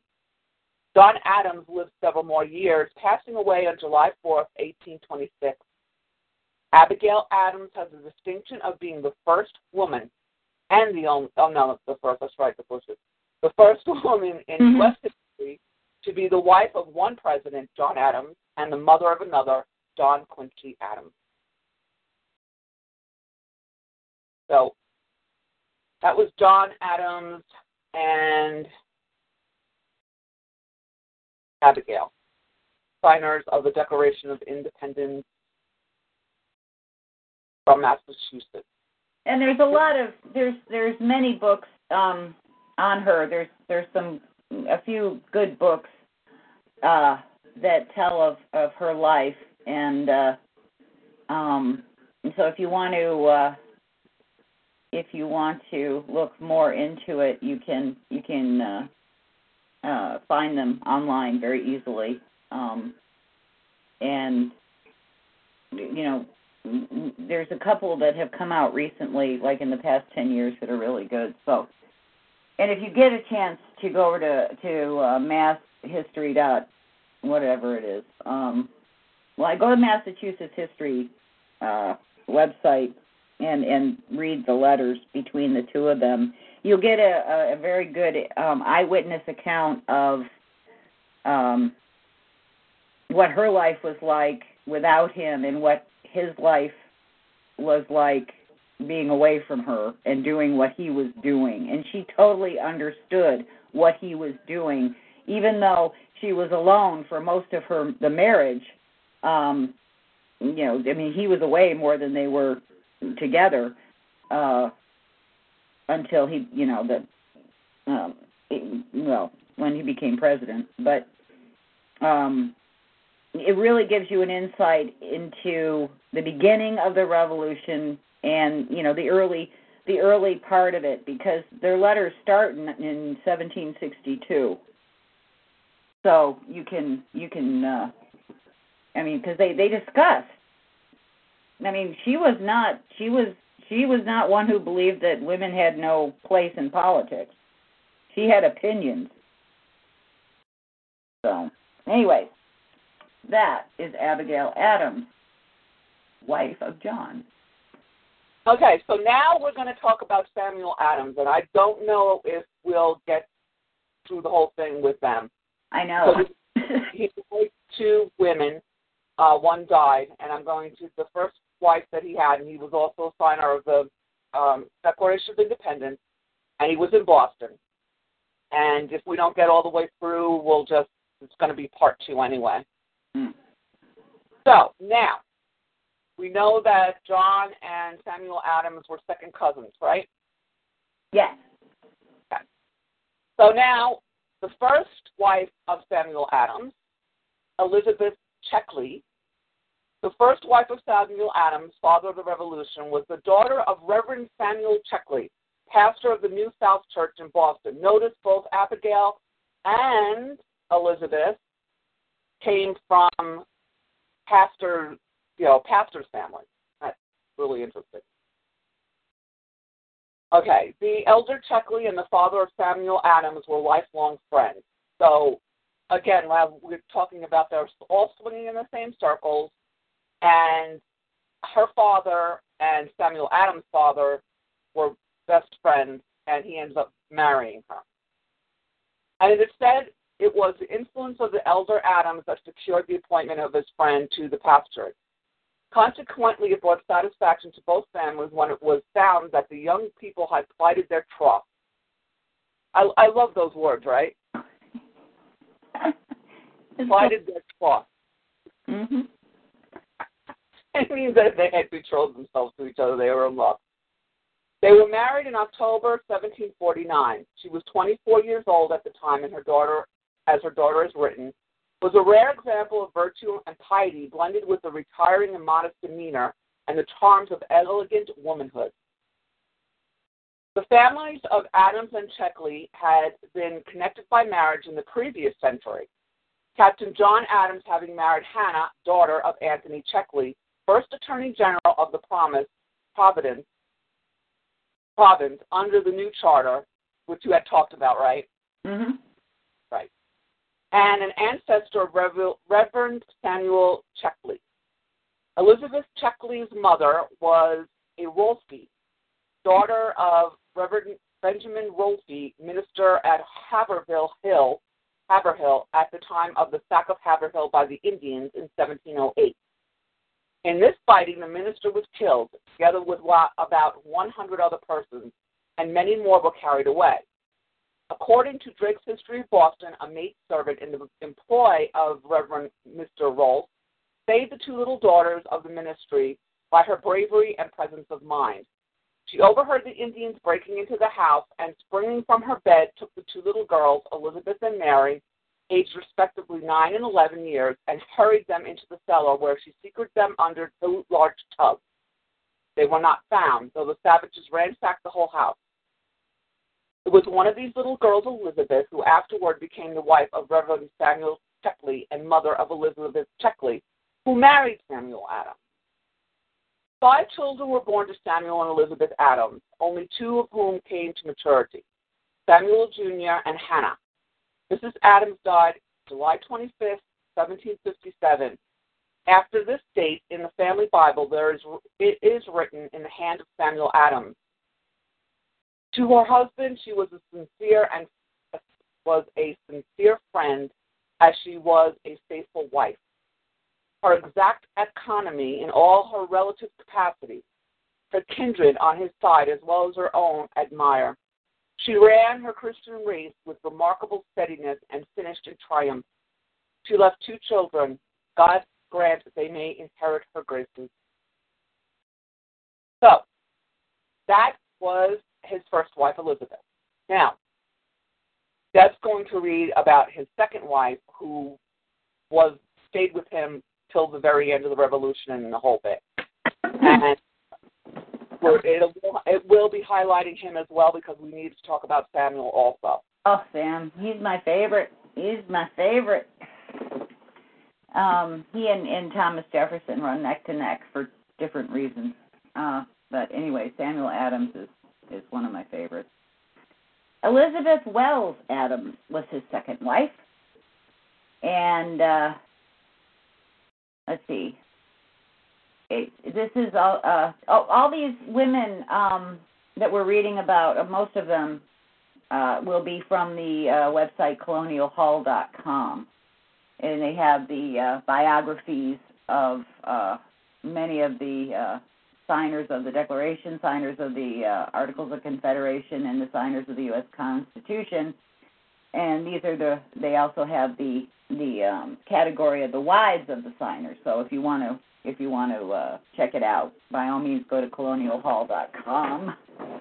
And uh, it says, far removed from the brilliant social circle of which Dorothy Hancock was the bright particular star, and inferior intellectually to Abigail Adams, Elizabeth Wells, second wife of Samuel Adams, was yet a woman of most excellent qualities and well worthy of being the helpmeet of that patriot and statesman during the most trying period of his life.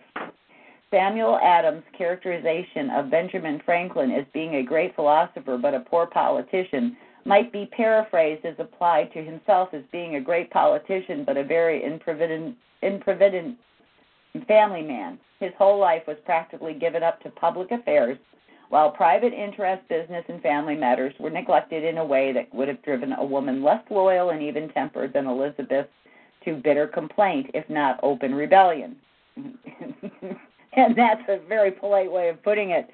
Yes, um, there's a good book on Sam Adams. Um, I can't think of the author right now, but um, it's one of the the best ones. And yes, this you know, five, you know, we give him five stars to Elizabeth for putting up with it. Yet always we find her cheerful and sympathetic, always a faithful and loving wife to Samuel Adams and a tender mother mother to his motherless children. His business might be going to ruin through neglect while he talked politics with his neighbors on the street corners. His leafy, leaky roof go unshingled while he made patriots of the workmen of the sail lofts and shipyards of Boston, but not one word of complaint or fault finding do we hear from his family. Politics came as natural to Samuel Adams as the air he breathed. Not the petty politics, the po- plots and plans for place or patronage, but the great politics that is the practical side of statesmanship.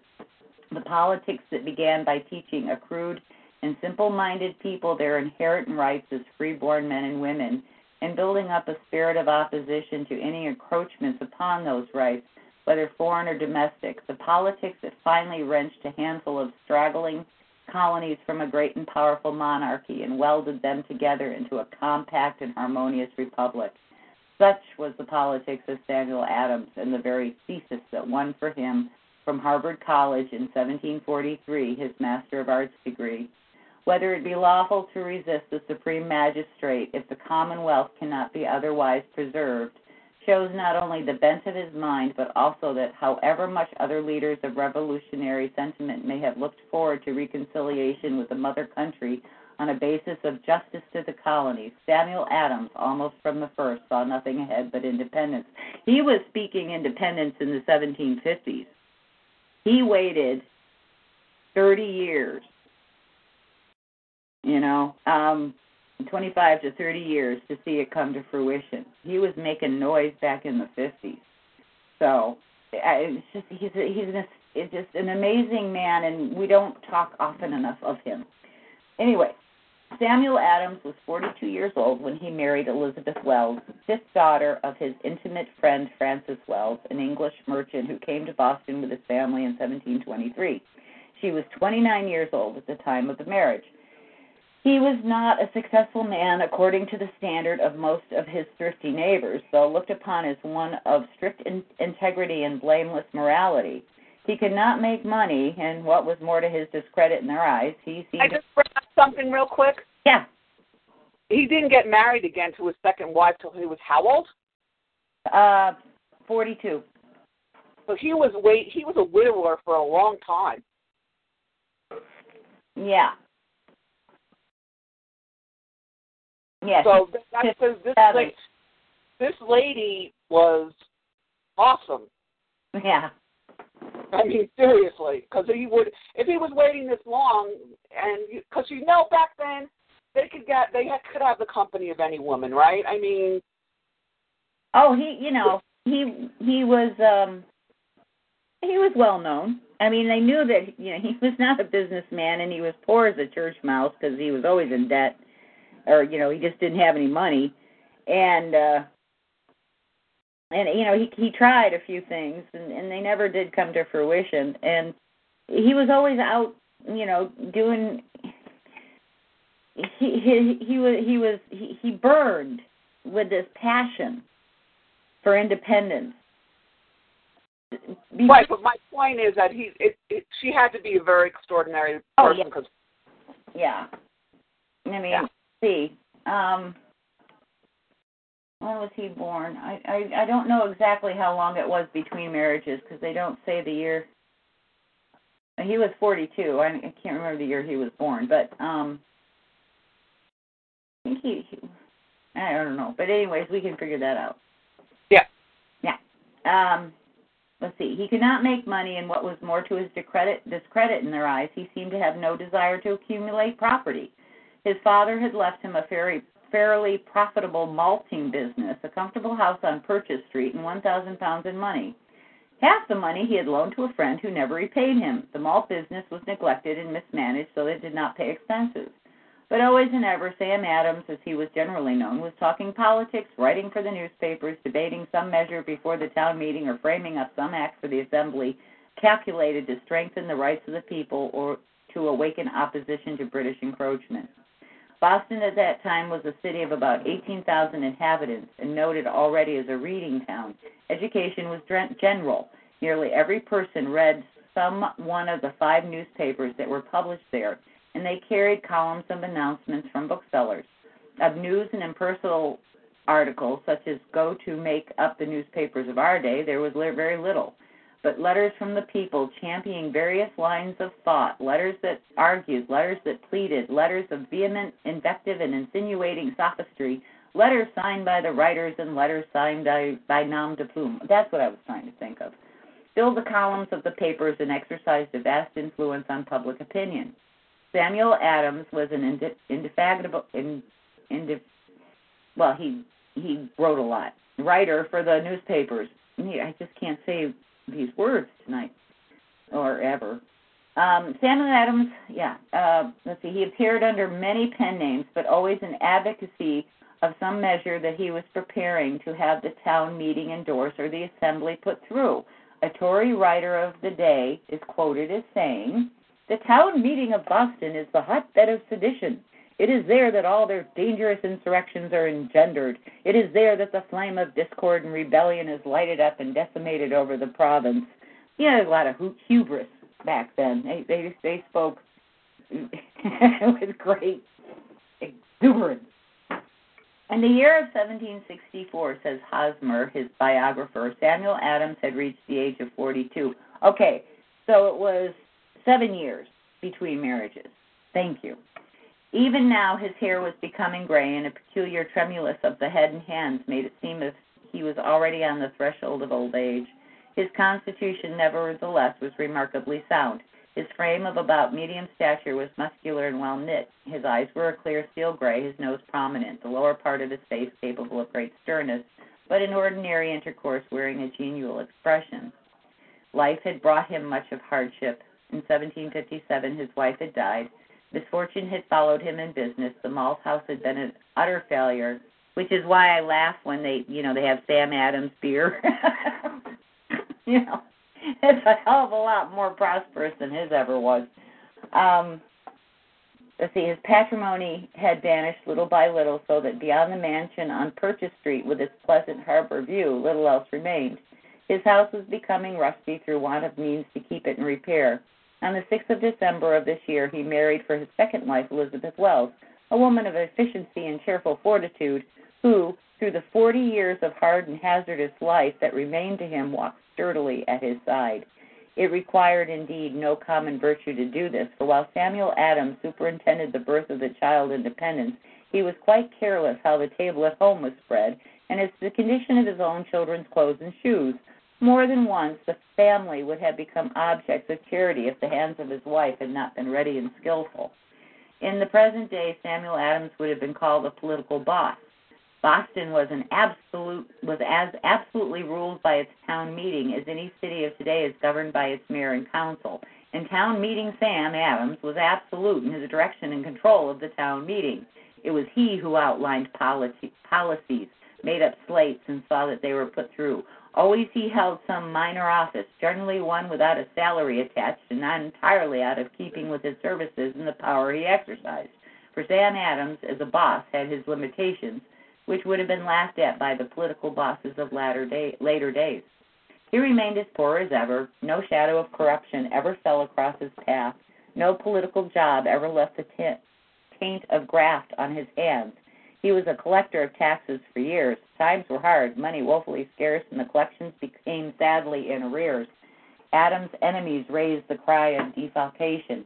Then it came out that Sam Adams had refused to sell out the last cow or pig or the last sack of potatoes or cornmeal or the scant furniture of a poor man to secure his taxes. He had told his superiors and authorities that the town did not need the taxes as badly as most of these poor people needed their little belongings, and that he would rather lose his office than force such collections. It was, of course, a poor showing for an official, but it put Sam Adams and the plain people of Boston so closely together that they were ready ever after to elect him to any office he would accept. Writing of Adams in 1769, Hosmer says, For years now, Sam Adams had laid aside all pretense of private business and was devoted simply and solely to public affairs. The house on Purchase Street still afforded the family a home. His sole source of income was the small salary, 100 pounds, he received as clerk of the assembly. His wife, like himself, was contented with poverty. Uh, yeah, mm. Through good management, in spite of their narrow means, a comfortable home life was maintained in which the children grew up happy in every way, well trained and cared for. John Adams tells of a drive taken by these two kinsmen on a beautiful June day not far from this time in the neighborhood of Boston. Then, as from the first and never after, there was an affectionate intimacy between them. They often called one another brother, though the relationship was only that of second cousin. My brother Samuel Adams says he never looked forward in his life, never planned, laid a scheme, or formed a design of laying up anything for himself or others after him. The case of Samuel Adams is almost without a parallel as an instance of enthusiastic, unswerving devotion to public service throughout a long life. Um, it is not our purpose in these pages to give, even an outline, a history of the great work that Samuel Adams did for the cause of American independence, but in order to gain insight into the character of Elizabeth Adams and show what the wife had to contend with, the utter devotion of her husband to the public business and his singular unselfishness so far as that business was concerned must be dwelt upon. It is easy enough at this time to see the great stakes for which Sam Adams was playing. To understand his carefully laid plans and to sympathize with his disinterested patriotism. But we must remember that Elizabeth Adams, doing needlework and kitchen gardening to eke out the scant allowance she had to furnish a livelihood for herself and family, was looking at the fabric from the wrong side. What is to us a strong, harmonious, and beautiful pattern must have been to her a motley collection of ragged ends thrown together without rhyme or reason, something dull, distorted, indescribably ugly. Yet we hear of no complaining, no chiding because of this thriftless waste of time and talent working for other people without compensation and neglecting his own affairs and family. Always he and his children just seemed to think that whatever he thought or whatever he did must be right. During the summer of 1774, Sam Adams was a busy man. He was making preparations to attend the Congress that was to be held in Philadelphia and was at the head of several committees devoted to the relief of Boston. Owing to the closing of the port, the city was in sadly straitened circumstances. Donations were coming from far and near and were distributed by one of the committees of which Adams was chairman. Another of his committees laid out public works, opening streets and wharves and furnishing work for many citizens. Hosmer, writing of Sam Adams at this time, says, He still occupied the house in Purchase Street, the estate connected with which had, as time went forward, through the carelessness of its preoccupied owner, become narrowed to a scanty tract.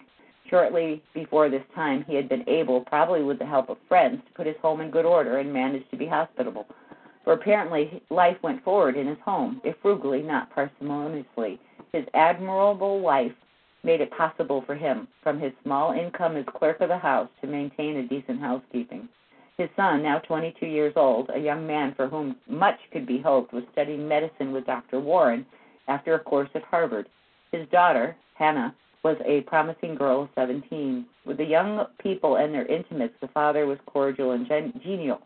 He had an ear for music and a pleasant voice in singing, a practice which he much enjoyed.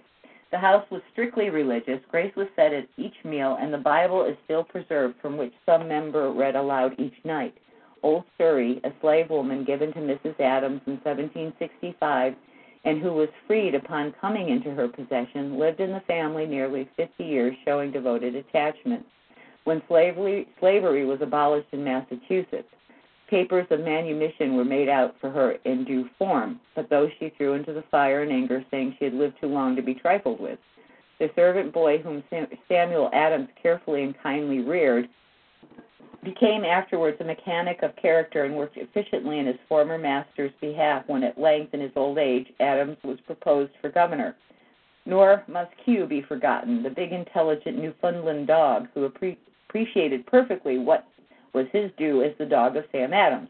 He had a vast antipathy to the British uniform. He was cut and shot in several places by soldiers in retaliation for his own sharp attacks. For the patriotic Queue anticipated the embattled farmers of Concord Bridge in inaugurating hostilities and bore to his grave honorable scars from his fierce encounters. Until his 53rd year, Samuel Adams had never left his native town except for places a few miles distant. The expenses of the journey and the sojourn in Philadelphia were arranged for by the legislative appropriation. But the critical society of a prosperous town and the picked men of the thirteen colonies were to be encountered. A certain sumptuousness in living and apparel would be not only fitting but necessary in the deputies, that the great province which they represented might, might suffer no dishonor. Samuel Adams himself probably would have been quite satisfied to appear, appear in the old red coat of 1770 in which he had been painted by Copley, and which his wife, careful darning, doubt, doubtless still held together. But his townmen, townsmen arranged it differently. How this arrangement was brought about is told in a private letter written August 11, 1774. The ultimate wish and desire of the high government party is to get Sam Adams out of the way when they think they may accomplish every one of their plans. But however some may despise him, he has certainly very many friends. For not long since, some persons, their names unknown, sent and asked his permission to build him a new barn, the old one being decayed, which was executed in a few days. A second sent to ask leave to repair his house, which was thoroughly effected soon. A third sent to beg the favor of him to call at a tailor shop and be measured for a suit of clothes and choose his cloth, which was furnished and sent home for his acceptance. A fourth presented him with a new wig, a fifth with a new hat, a sixth with six pairs of the best silk hose, a seventh with six pairs of fine thread ditto, an eighth with six pairs of shoes, and a ninth modestly inquired of him whether his finances were not rather low than otherwise. He replied it was true that this was the case, but he was very indifferent about these matters, so his poor abilities were of any service to the public. Upon which the gentleman obliged him to accept a purse containing about fifteen or twenty johannes. The next Okay. Oh. You have to start Oh. there. I do, okay.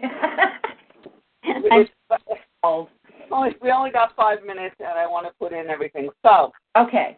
we'll jot down where we stopped on on this one, which is the next one. And what, what we'll do is we'll recap, ladies and gentlemen, everything that we talked about for the next show, and then do the rest of the signers from Massachusetts. Like I said in the beginning of the of the show, this is really it was one of the most famous uh, delegations although all of them were very important because they actually they, they were going to be hung for treason no matter where they came from. But I want to reiterate that if you go to uncooperativeradio.com, you will find the Uncooperative Radio Show, which is a political and history show. You will find the Women of the Revolution. My husband put a radio station together to get all of us uh, uh, all of us together you will find the archive of the Women of the Re- Revolution, and you can download that. You can download Uncooperative Radio Show, and you will find Patriots Pub, patriotspub.us. And that was an endeavor by the gentleman that introduced Deb and I together, who has passed, uh, with my husband and another uh, scholar, self-taught, about the Constitutional Convention of 1787, day by day, in the founders' names. And as always, I'm going to let Deb go out, but please visit uncooperativeradiocom so you can get one stop shop for all things history and political. Take us out, Deb. Okay. Well, thank you all for stopping by, and uh, hope you enjoyed the show. And um, as Susan said, our lives are a bit uh, topsy turvy right now, and um, there's there's uh, family things going on too. So we do apologize for not being absolutely consistent, but uh, we will show up. We will show up. Um, just keep checking back, and we'll you'll see what you know what the update is. And again, our uh, kids in uniform are uh, being sent over, and they are still in places of uh, very um, dangerous and icky situations, very dangerous situations. So pray for them and their families that they come home safe, and uh, um, write your representatives. The Congress is taking up the, the, the VA accountability bill, and this needs to happen because we need to be able to have accountability for all the the nonsense that has been going on in the VA. Um, do do read up about it. You, you can find it on the internet. All you have to do is put in Veterans Affairs, and you will see the crisis that is the Veteran Affairs. And we're really hoping Trump can get a handle on it, and our veterans can be treated and and get the benefits that they've earned. Um, and if you can, go to your local VA hospital and go visit some vets and see what's up with them, and you'll hear some great stories. As, as always, I'm a great fan of of visiting the VA. You can volunteer there too. They usually uh, have volunteer programs, and that way you can keep an eye on what's going on at your local VA. And uh and like I said, you know, pray for our guys and gals in uniform and dangerous places because it looks like things are heating up again, and we're not really sure which way it's going to go. And uh, so, have a good week. Hopefully, we'll be back next Monday at 8 p.m. Eastern Standard Time. And until then, you know, stay safe. Keep your powder dry. Good night, Loki.